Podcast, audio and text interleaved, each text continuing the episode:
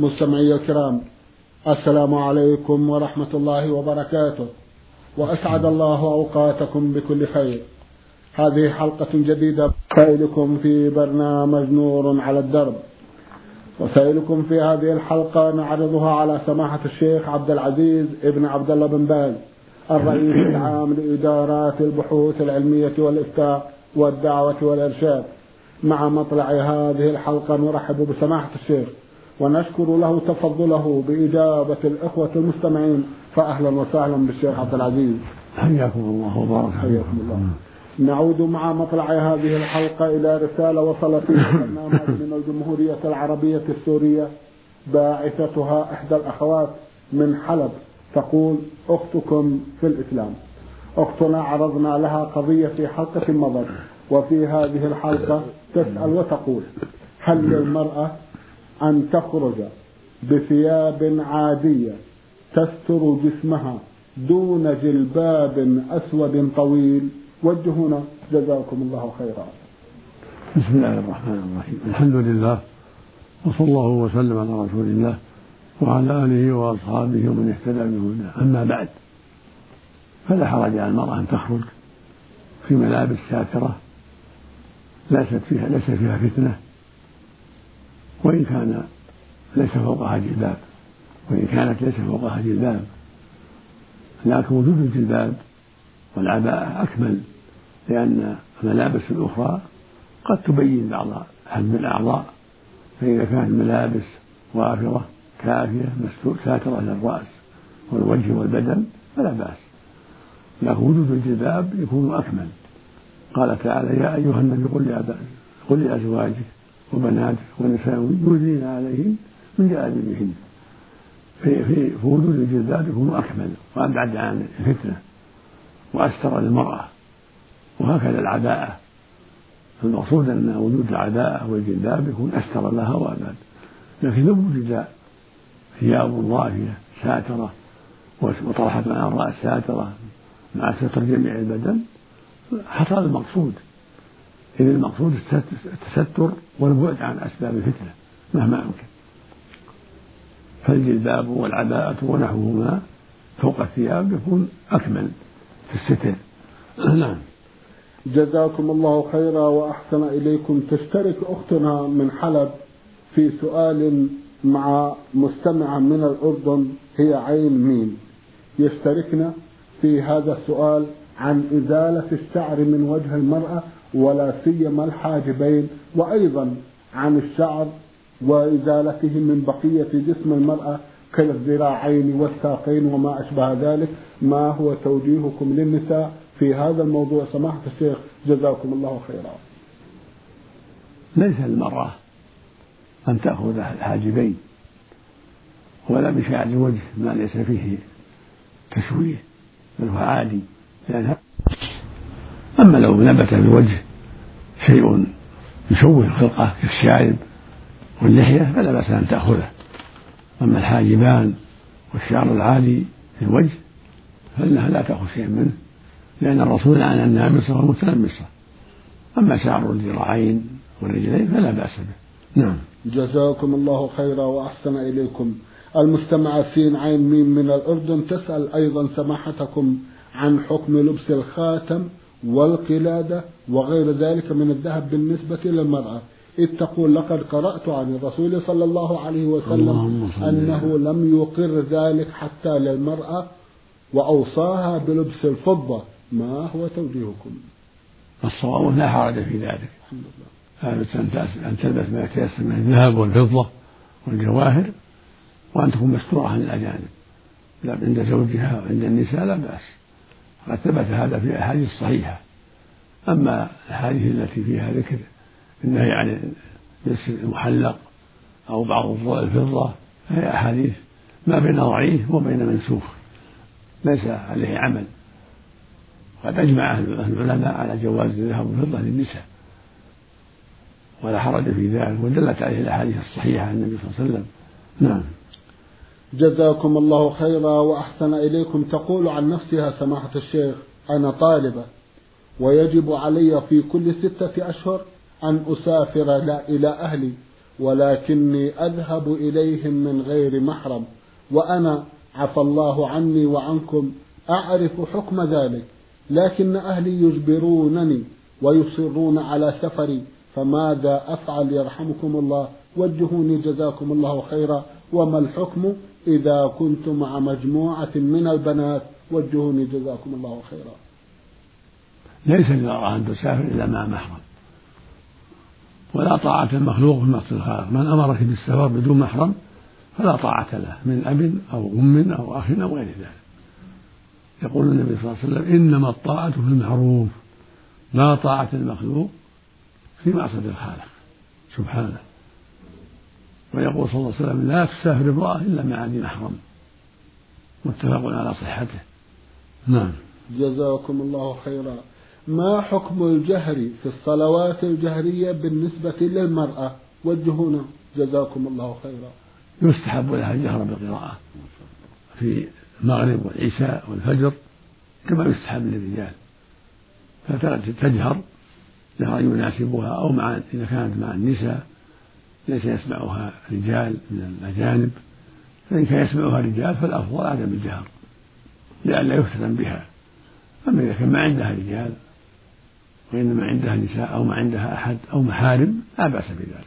تجهر السنة الأفضل الجهر. في الأولى والثانية من المغرب والعشاء وفي في صلاة الفجر. نعم. جزاكم الله خيرا وأحسن إليكم أخيرا. تسأل سماحتكم عن حكم الطبل. في الأعراس. لا يجوز الطبل في الأعراس ولا في غير الأعراس إنما السنة الدف ذو الوجه الواحد للنساء في العرس لأنه من باب إعلان النكاح. فالرسول صلى الله عليه وسلم سبح به للنساء من باب إعلان النكاح الدف والغنى العادي بين النساء. نعم. جزاكم الله خيرا. رسالة وصلت إلى البرنامج من المملكة الأردنية الهاشمية باعثها مستمع يقول أخوكم في الله فواز الخرشة. الأخ فواز يسأل سماحتكم فيقول أنا شاب من الأردن أصلي بمجموعة من الناس إماما في أحد المساجد لكني أعترف أنني لا أجيد قراءة القرآن بشكل جيد فهل أكون آثما؟ علما بأنه لا يوجد غيري إماما لهؤلاء الناس. وجهوني جزاكم الله خيرا. إذا كنت تقيم القراءة ولو كنت غير مجود التجويد ليس بواجب مستحب. إذا كنت تقيم القراءة تقيم الحروف تخرجها فلا بأس بذلك. ولو كنت لم تقرأ التجويد. ما دمت تقرأ الآيات باللغة العربية واضحة. والحروف واضحة فلا بأس عليك والحمد لله. نعم. الله خيرا. يقول عن نفسه سماحة الشيخ أنا مؤمن والحمد لله وقد أديت مناسك الحج والعمرة ومع ذلك لا أشعر بحلاوة الإيمان فبماذا تنصحونني؟ ننصحك باستعمال ما شرع الله جل وعلا من الحرص على الطاعات وقراءة القرآن الكريم والإكثار من ذكر الله عز وجل فإن هذا من أسباب ذوق المحبة ذوق حلاوة الإيمان. يقول النبي صلى الله عليه وسلم ثلاث من كن فيه وجد بهن حلاوة الإيمان أن يكون الله ورسوله أحب إليه ما سواهما وأن يحب المرء لا يحبه إلا لله وأن يكره أن يعود في الكفر بعد إذ انقذه الله منه كما يكره يغلى في النار. فالصدق في محبة الله ورسوله والإيمان بالله ورسوله ومحبة إخوانك في الله وكراهة الكفر بالله من أسباب ذوق طعام طعم الإيمان. ويقول صلى الله عليه وسلم ذاق طعم الإيمان من رضي بالله ربا وبالإسلام دينا وبمحمد رسولا ويقول ابن عباس رضي الله عنه من أحب في الله وأبغض في الله وأعطى لله ومنع لله وجد حلاوة الإيمان أو قال ذاق طعم الإيمان. فالمقصود أن الإكثار من ذكر الله ومن قراءة القرآن والاستقامة على طاعة الله ورسوله ومحبة الله ورسوله وأن تحب إخوانك في الله وأن تكره الكفر وسائر المعاصي كل هذا من أسباب ذوق طعم الإيمان ووجود حلاوة الإيمان في قلبك وأنسك بطاعة الله ورسوله وتلذذك بذلك بسبب صدقها في طاعة الله ومحبة الله سبحانه وتعالى. نعم.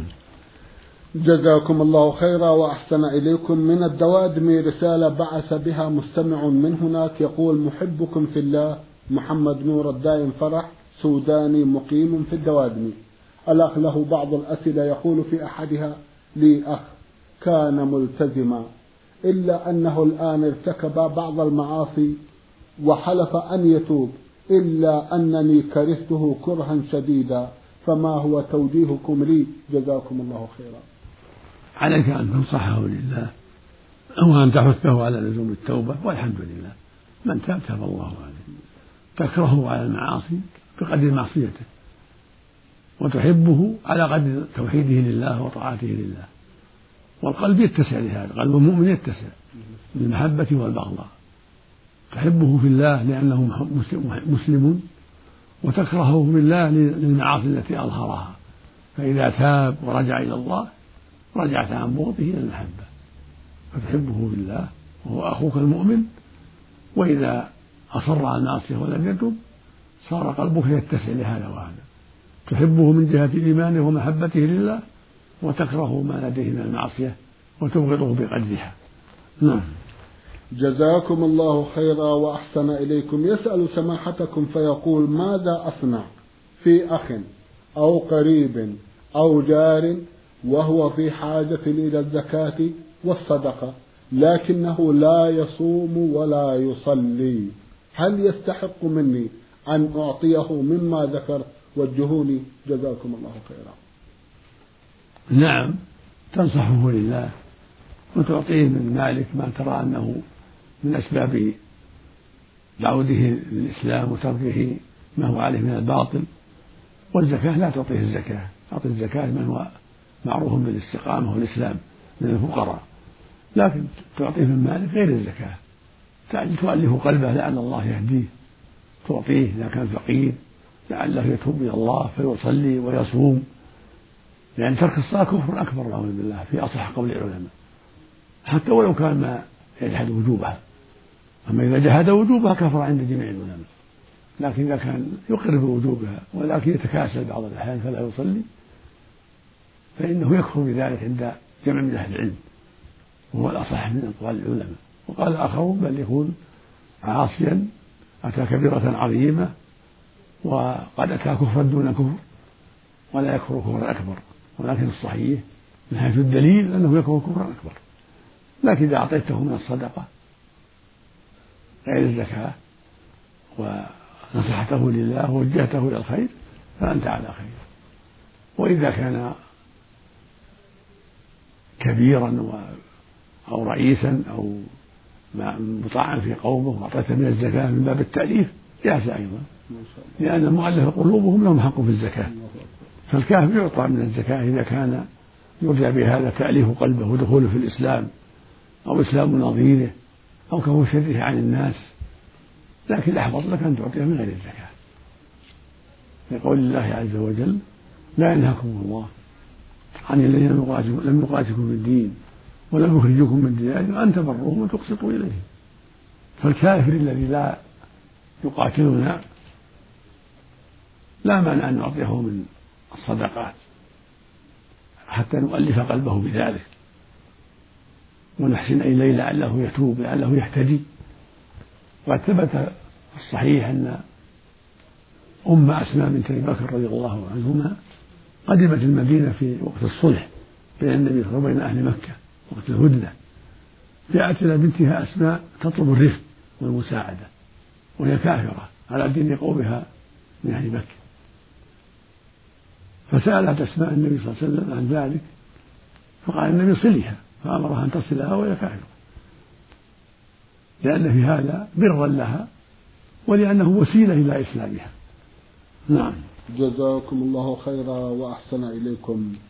رسالة بعث بها مستمع يقول الطيب أبو زيد يسأل سماحتكم عن حكم قراءة القرآن بأن يبدأ من آخر المصحف ثم يعود إلى أوله ويشترك معه في هذا السؤال إحدى الأخوات المستمعات من ليبيا. لو تكرمت توجيه يسألون سماحتكم عن حكم قراءة القرآن من آخره ثم يعود إلى أوله.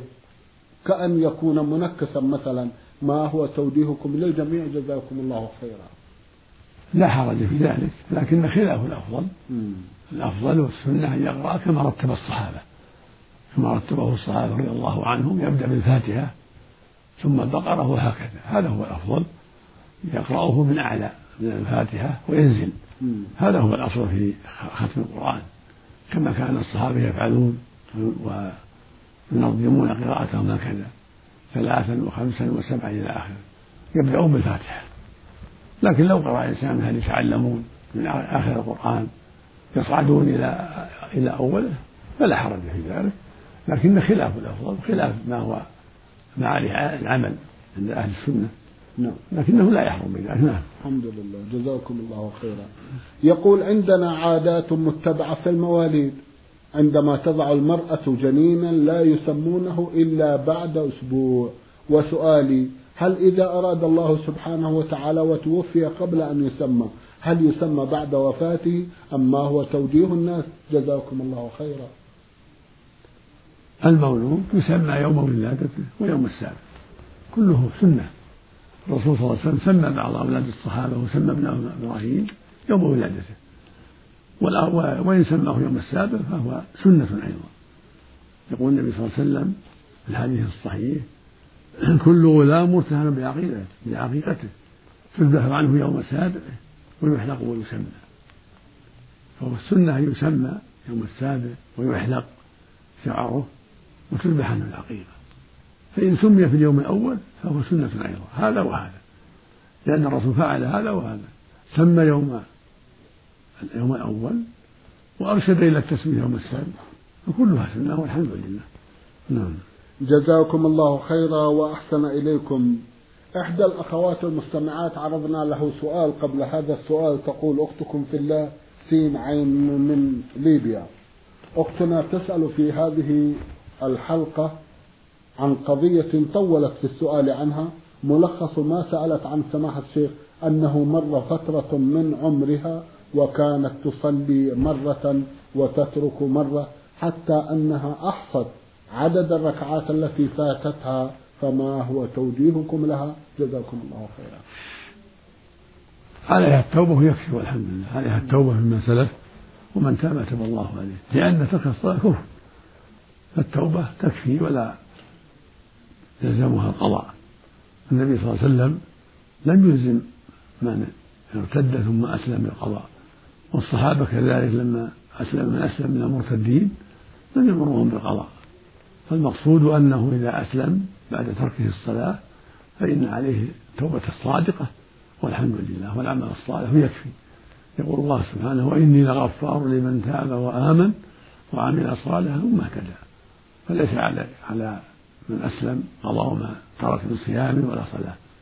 إذا كان قد أتى ناقضا من نواقض الإسلام كترك الصلاة أو جحد بعض ما أوجب الله من صلاة أو زكاة أو نحو ذلك مما هو معروف من الدين بالضرورة وقد أجمع عليه المسلمون. كل من حكمنا بكفره ثم أسلم فإنه لا يقضي ما سلف. نعم. جزاكم الله خيرا وأحسن إليكم. أيضا لها قضية طولت في السؤال عنها. ملخص ما تسأل عن سماحة الشيخ أنها تريد التوجيه كيما تحب القرآن الكريم وتشغل وقتها بحفظه فكيف يكون ذلك؟ جزاكم الله خيرا. ننصحها بأن تقرأ القرآن وقت خلو ذهنها وقت فراغها حتى تأنس به وتستريح به وتطمئن إليه. تنظر الأوقات المناسبة من الليل والنهار التي ليس فيها شواغل ثم تقرأ وترتب قراءة من أوله إلى آخره على حسب طاقتها. كل يوم نصف جزء جزء جزوين على حسب التيسير. وسوف يشرح الله صدرها وتجد حلاوة الإيمان وحلاوة القرآن. وتعلم أنه كلام الله وأن الله يعطيها بكل حرف حسنة والحسنة بعشر أمثالها. وأنه مشروع لها التدبر والقراءة. يقول النبي صلى الله عليه وسلم اقرأوا القرآن فإنه يأتي شفيعا لأصحابه يوم القيامة. ويا الله يقول سبحانه كتاب أنزلناه إليك مبارك ليدبروا آياته وليتذكر أولو الألباب. فعليها أن تطمئن بهذا الكتاب العظيم وتعلم أنه كلام الله وأنها مأجورة في قراءته وأن الله يعطيها بكل حرف حسنة والحسنة بعشر أمثالها. هذا خير عظيم. والمؤمن يتحرى الرجل والمرأة يتحرى الأوقات المناسبة التي فيها فراغ قلبه فراغ ذهنه من ليل أو نهار حتى يقرأ بنفس مطمئنة راغبة تتفكر وتدبر وتتعقل حتى تستفيد وحتى تخشع لكلام الله وحتى تجد الحلاوة في القلب تجد الحلاوة في القلب نعم. جزاكم الله خيرا وأحسن إليكم من تبوك رسالة بعث بها المستمع سالم مسلم البياضي. الأخ سالم يسأل ويقول حدثونا لو تكرمتم عن نكاح الشغار وعن حكمه وما حكم إكراه البنات عليه؟ جزاكم الله خيرا. نكاح الشغار هو أن يشترط الولي على الآخر نكاح بنته أو أخته. إذا أراد زوجه على بنته أو أخته. فيقول نعم أزوجك ابنتي أو أختي بشرط أنك تزوجني ابنتك أو أختك أو تزوج ابني أو ابن أخي أو أخي. هذا هو الشغار. شرط نكاح في نكاح. الرسول نهى عن هذا عليه الصلاة والسلام عن الشغار. ولو كان فيه مهر. الواجب الحذر من ذلك. فالتزويج لا يكون بالشرط يكون بغير شرط. تزوجه إذا رغبت فيه ورضيت المرأة تزوجه من دون شرط. نكاح آخر. فشرط النكاح الغالي وسمى الشغار. فإذا قال أزوجك ابنتي أو أختي أو بنت أخي على شرط أنك تزوجني أو زوج ولدي أو أخي بنتك أو أختك أو بنت أخيك أو نحو ذلك هذا هو الشرط. لا يجوز. والنكاح باطل على الصحيح. فعليك يا عبد الله أن تحرص على اتباع السنة والحذر من معصية الله ورسوله. نعم. جزاكم الله خيرا. يسأل سماحتكم فيقول ما هو نكاح الشغار وما حكمه وما حكم إكراه البنات؟ أما إكراه البنات لا يجوز. يقول النبي صلى الله عليه وسلم لا تكره الأيم حتى تستأمر. والأيم الثيب اللي قد تزوجت. ولا تنكح البكر حتى تستأذن. قال يا رسول الله وكيف إذنها؟ قال أن تسكت. فلا يجوز تزويج النساء إلا برضاهن حتى من الأب حتى الأب لا يكرههن. لابد الحق لهن والحاجة لهن. فلا بد من مشاورة البنت ثيبا كانت أو بكرا فإن رضيت وإلا فلا تزوج. لا يزوجها أبوها ولا أخوها ولا غيرهما بالإكراه والغصب لا. فالمشاورة وطيب النفس. فإذا رضيت فالحمد لله. وإن أبت فلا.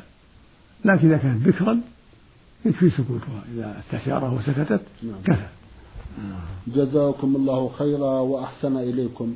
يقول جرت العادة في بعض البلدان أن يكتب عقد الزواج الأول بواسطة ما يعرف بالمأذون بحيث يوضع يد الوكيل عن البنت ويد الخاطب ويتم القبول والإيجاب وبحضور جمع من المسلمين. هل يكفي ذلك أم لا بد من الانتظار حتى ليلة الزواج؟ جزاكم الله خيرا. العقد في أي وقت؟ جائز. ولو قبل الزواج بمدة ولا قبل الدخول مدة ولا حاجة إلى وضع الأيدي لا حاجة إلى وضع ولا ولا شهادة المشروع. إنما المشروع أن يقول زوجتك يقول الولي يخاطب الزوج زوجتك ابنتي أو أختي أو بنت عمي موليته التي هو وليها والزوج يقول قبلت قبلت هذا الزواج. هذا هو المشروع. بحضرة شاهدين عدلين. يكفي. اثنان يكفيان. عند المأذون أو عند غير المأذون. عند المأذون أو عند القاضي أو في أي مكان. يقول الولي زوجتك ابنتي أو أختي أو موليتي الأخرى بنت عمه ونحو ذلك والزوج يقول قبلت هذا الزواج ورضيته هذا السنة. بحضرة شاهدين. إذا كانت المرأة سليمة من الموانع والزوج سليم من الموانع يعني خالية من الموانع الزوجة بكر أو معتدة قد خرج من العدة والزوج ليس به مانع. مسلم وهي مسلمة أو مسلم وهي كتابية لا بأس. المقصود لا بد أن يكونا خاليين من الموانع. نعم. ليس بالزوج مانع ولا بالزوجة مانع. ويكون بالإجابة والقبول وحضرة شاهدين عدلين عند المأذون أو عند القاضي أو في بيت الولي أو في بيت الزوج والحمد لله. نعم. جزاكم الله خيرا وأحسن إليكم من المستمع سين سين عين الشهري من المنطقة الشرقية. سؤال يقول فيه ما حكم الطلاق؟ في حالة الغضب حيث أنه حصل بيني وبين أهلي نوع من الزعل. إذ قلت طلاقي ما عاد تبقون في هذا البيت أي ما تجلسون فيه. وذلك تكرر مني مرتين أو أكثر. والله أعلم حيث أني لا أدري كم مرة إذ أنني كنت في حالة غضب وأعوذ بالله من الشيطان الرجيم. ثم إنه بعد قليل فات الشيطان. وتراضيت أنا وأهلي وهم معي الآن في البيت. ما هو توجيه سماحتكم؟ جزاكم الله خيرا. الغضب فيه تفصيل. قد يكون يزول معه الشعور قد يشتد حتى يقارب زوال الشعور قد يكون خفيفا. فيه التفصيل فننصحك أن تتصل بالقاضي عندك؟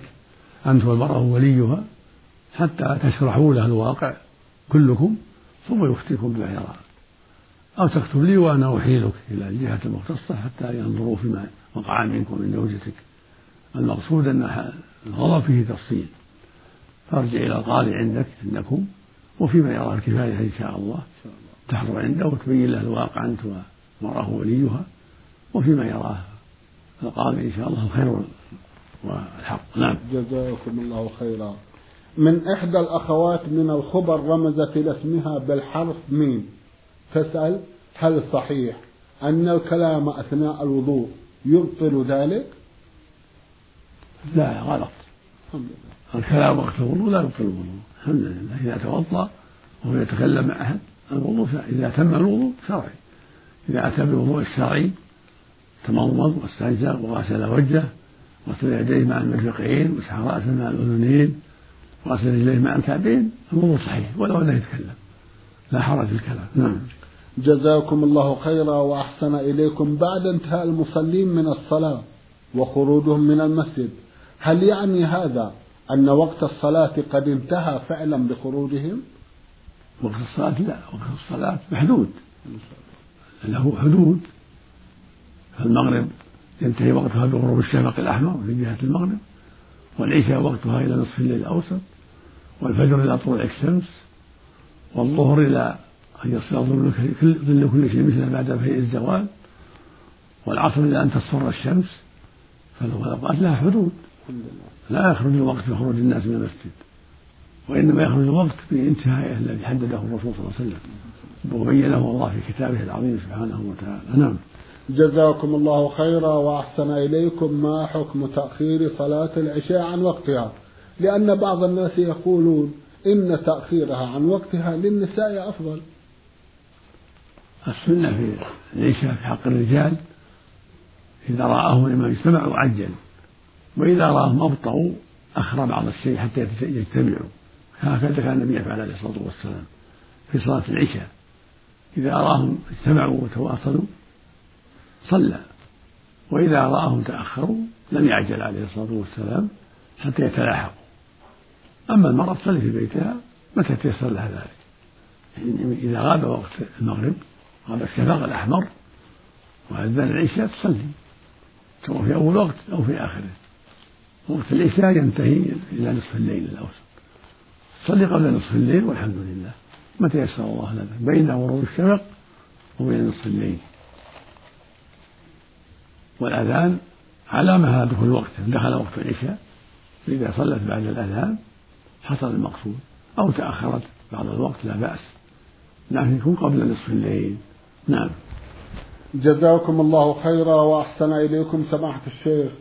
في ختام هذا اللقاء أتوجه لكم بالشكر الجزيل بعد شكر الله سبحانه وتعالى على تفضلكم بإجابة الإخوة المستمعين. وآمل أن يتجدد اللقاء وأنتم على خير. نسأل الله ذلك مستمعي الكرام كان لقاؤنا في هذه الحلقة مع سماحة الشيخ عبد العزيز ابن عبد الله بن باز. الرئيس العام لإدارات البحوث العلمية والإفتاء والدعوة والإرشاد. شكرا لسماحة الشيخ. وأنتم يا مستمعي الكرام شكرا لحسن متابعتكم. وإلى الملتقى. وسلام الله عليكم ورحمته وبركاته.